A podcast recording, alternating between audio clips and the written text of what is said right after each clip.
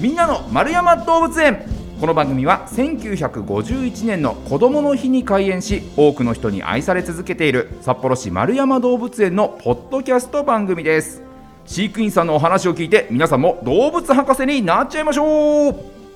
ということで、月の最後はこちらのテーマでお届けしております。知ってるようで知らない丸山動物園の話。さあ、月の最後はね、いろんな動物園の裏側のお話を伺ってるんですが、今日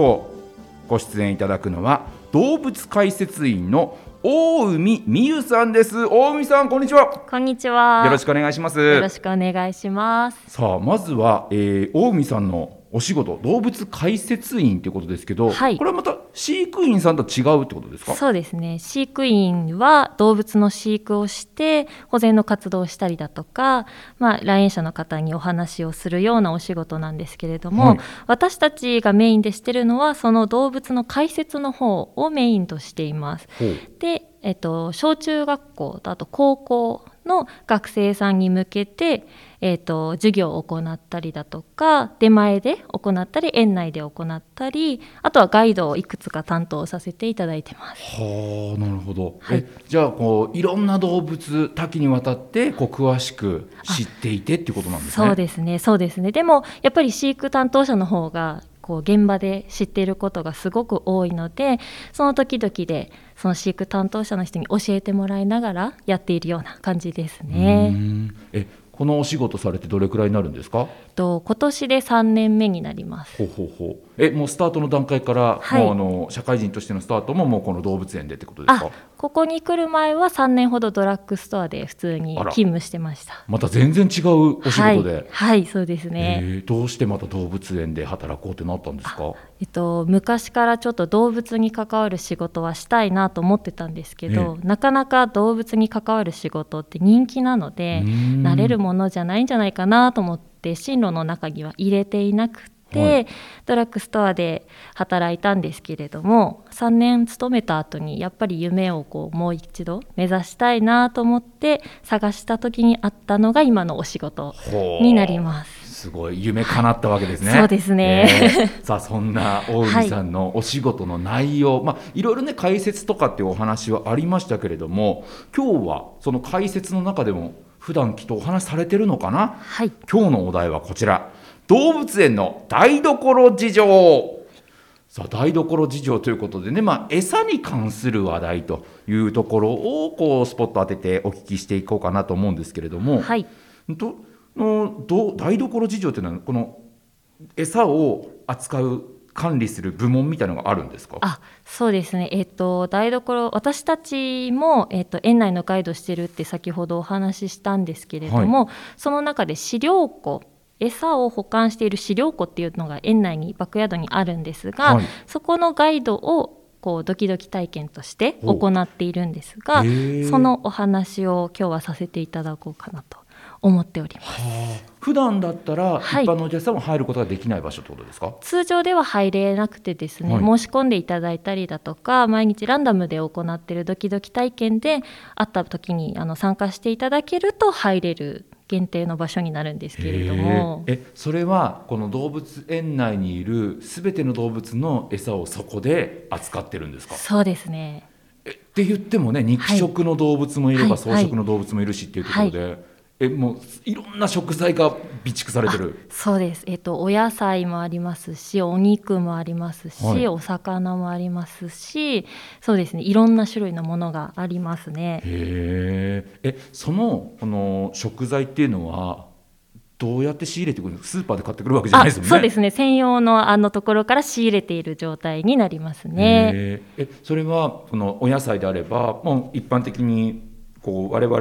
がスーパーで買うような、そういった農家さんとかから仕入れるんですか？餌を専門にしているところから仕入れるんですけれども、よく動物相手なので、そんなにすごいいい質のものじゃないイメージを持たれている方が多いんですけど、私たち人間が食べれるぐらいすごく質のいいお野菜とかお肉とかが入ってきてます。あら、そうですか。なんだったら僕の食生活よりもいや、私よりも全然いい食生活をしてるんだと思います。そうなんですね。ちなみにこの動物園の中でこうどれくらいの量のお野菜とか、まあ、食材が消費されるんですか？はい、ですね、年間だと5247万円くらいの餌が消費されています。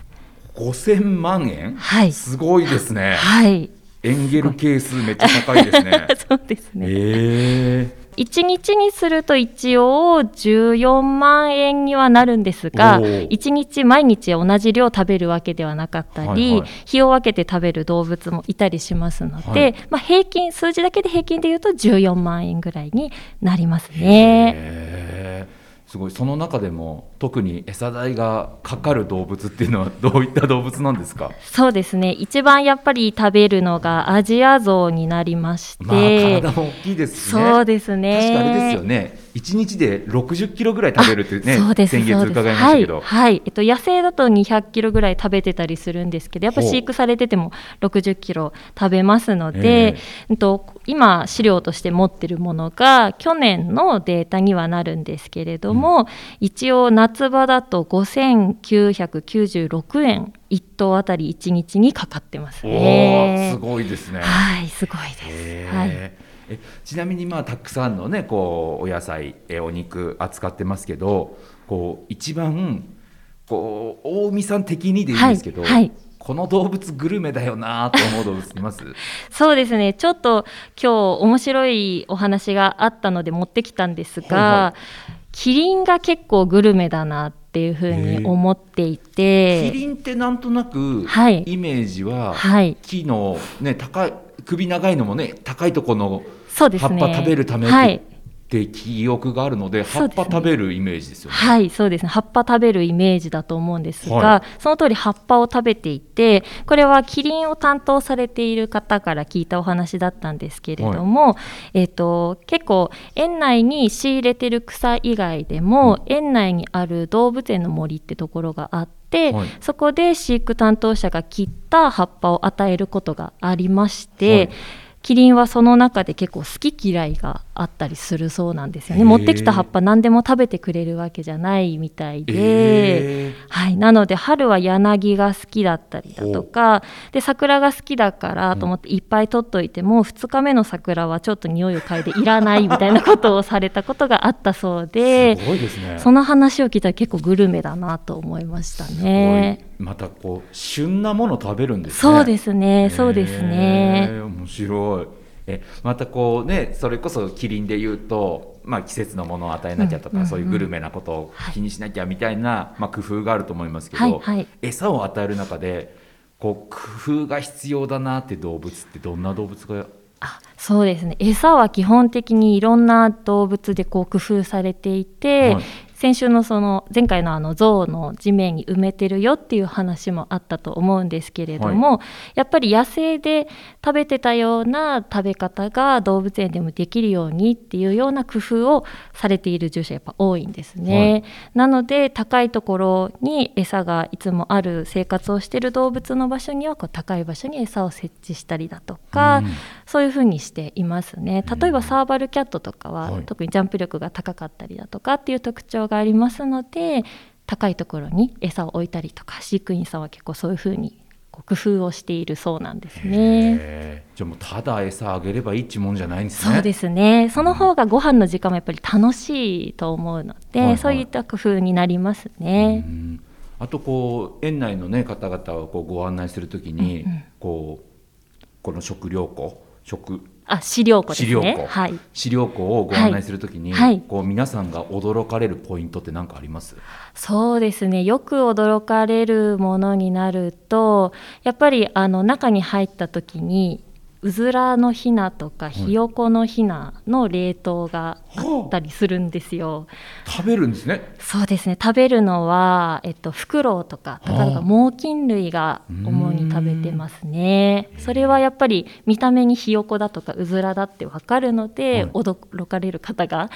多いですね。そっか、でもさばいてね、お肉の状態じゃなくて、はい、そのままの形じゃないと食べないんですか？そうですね、一応切っても食べるとは思うんですけれども、はい、野生で食べてる時って私たち食べるみたいな生肉食べてないですよね、はいはいはい、本当はもう血も内臓も入ったようなものを食べてるので、そうやって野生で食べてるようなものを園内でもあげるっていうのがやっぱ野生での暮らしに近づけるっていうところのポイントとして大切な要素になりますので、その状態であげてると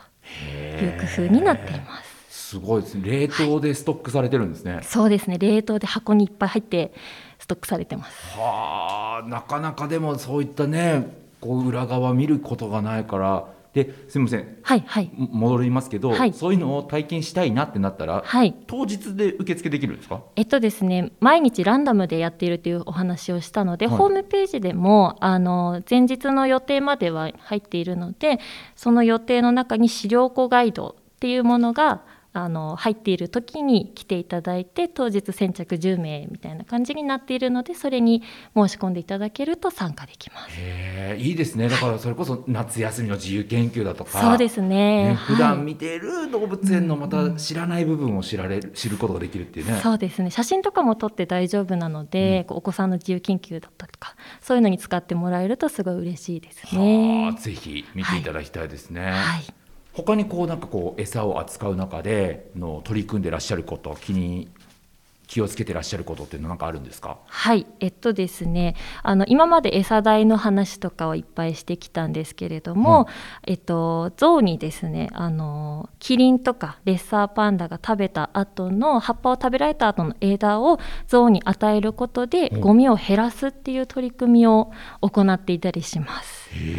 ー、はい、すごいですね。そうなんですね。食べ残しを、はい、そうですね。結構それを捨てちゃうことが多かったので、その分ゴミがこう増えてしまうっていう問題があったんですけれども、あげると結構意外と喜んで食べるそうで、おやつ感覚であげてるそうなんですよね。へー、いや、いいですね。だからその食材もやっぱりねこうかかっていくし、そうですね、その食費もバカにならないから、節約しよう、なるべく無駄を省こうっていうのはそうですね、大切な取り組みだと思いますね。人間の一般家庭と同じってことですよね。そうですね、そうですね。ゴミを減らしてっていうのが重要ですね。すごい。だからお金のこともそうだし、環境への配慮としても、しっかりと取り組んでらっしゃるってことなんですね。そうですね。でそれでも食べなかった枝を今度はキャンプの焚き木として使えないかっていう取り組みを今考えているところだそうで、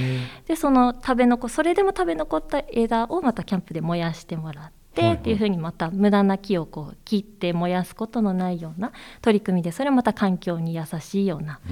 ことになってますね。すごい。それはあれですか、そのキャンプ用にどうぞっていうのを販売していく予定ってことですか？はいはい、そうです。これからの取り組みとして今考えているところになりますね。すごい。なんかね、普通のキャンプしてても、はい、いやこの焚き木実は動物の食べ残しなんだよねって言えるとちょっとかっこいいですね。ちょっとかっこいいですね。いや、そういったね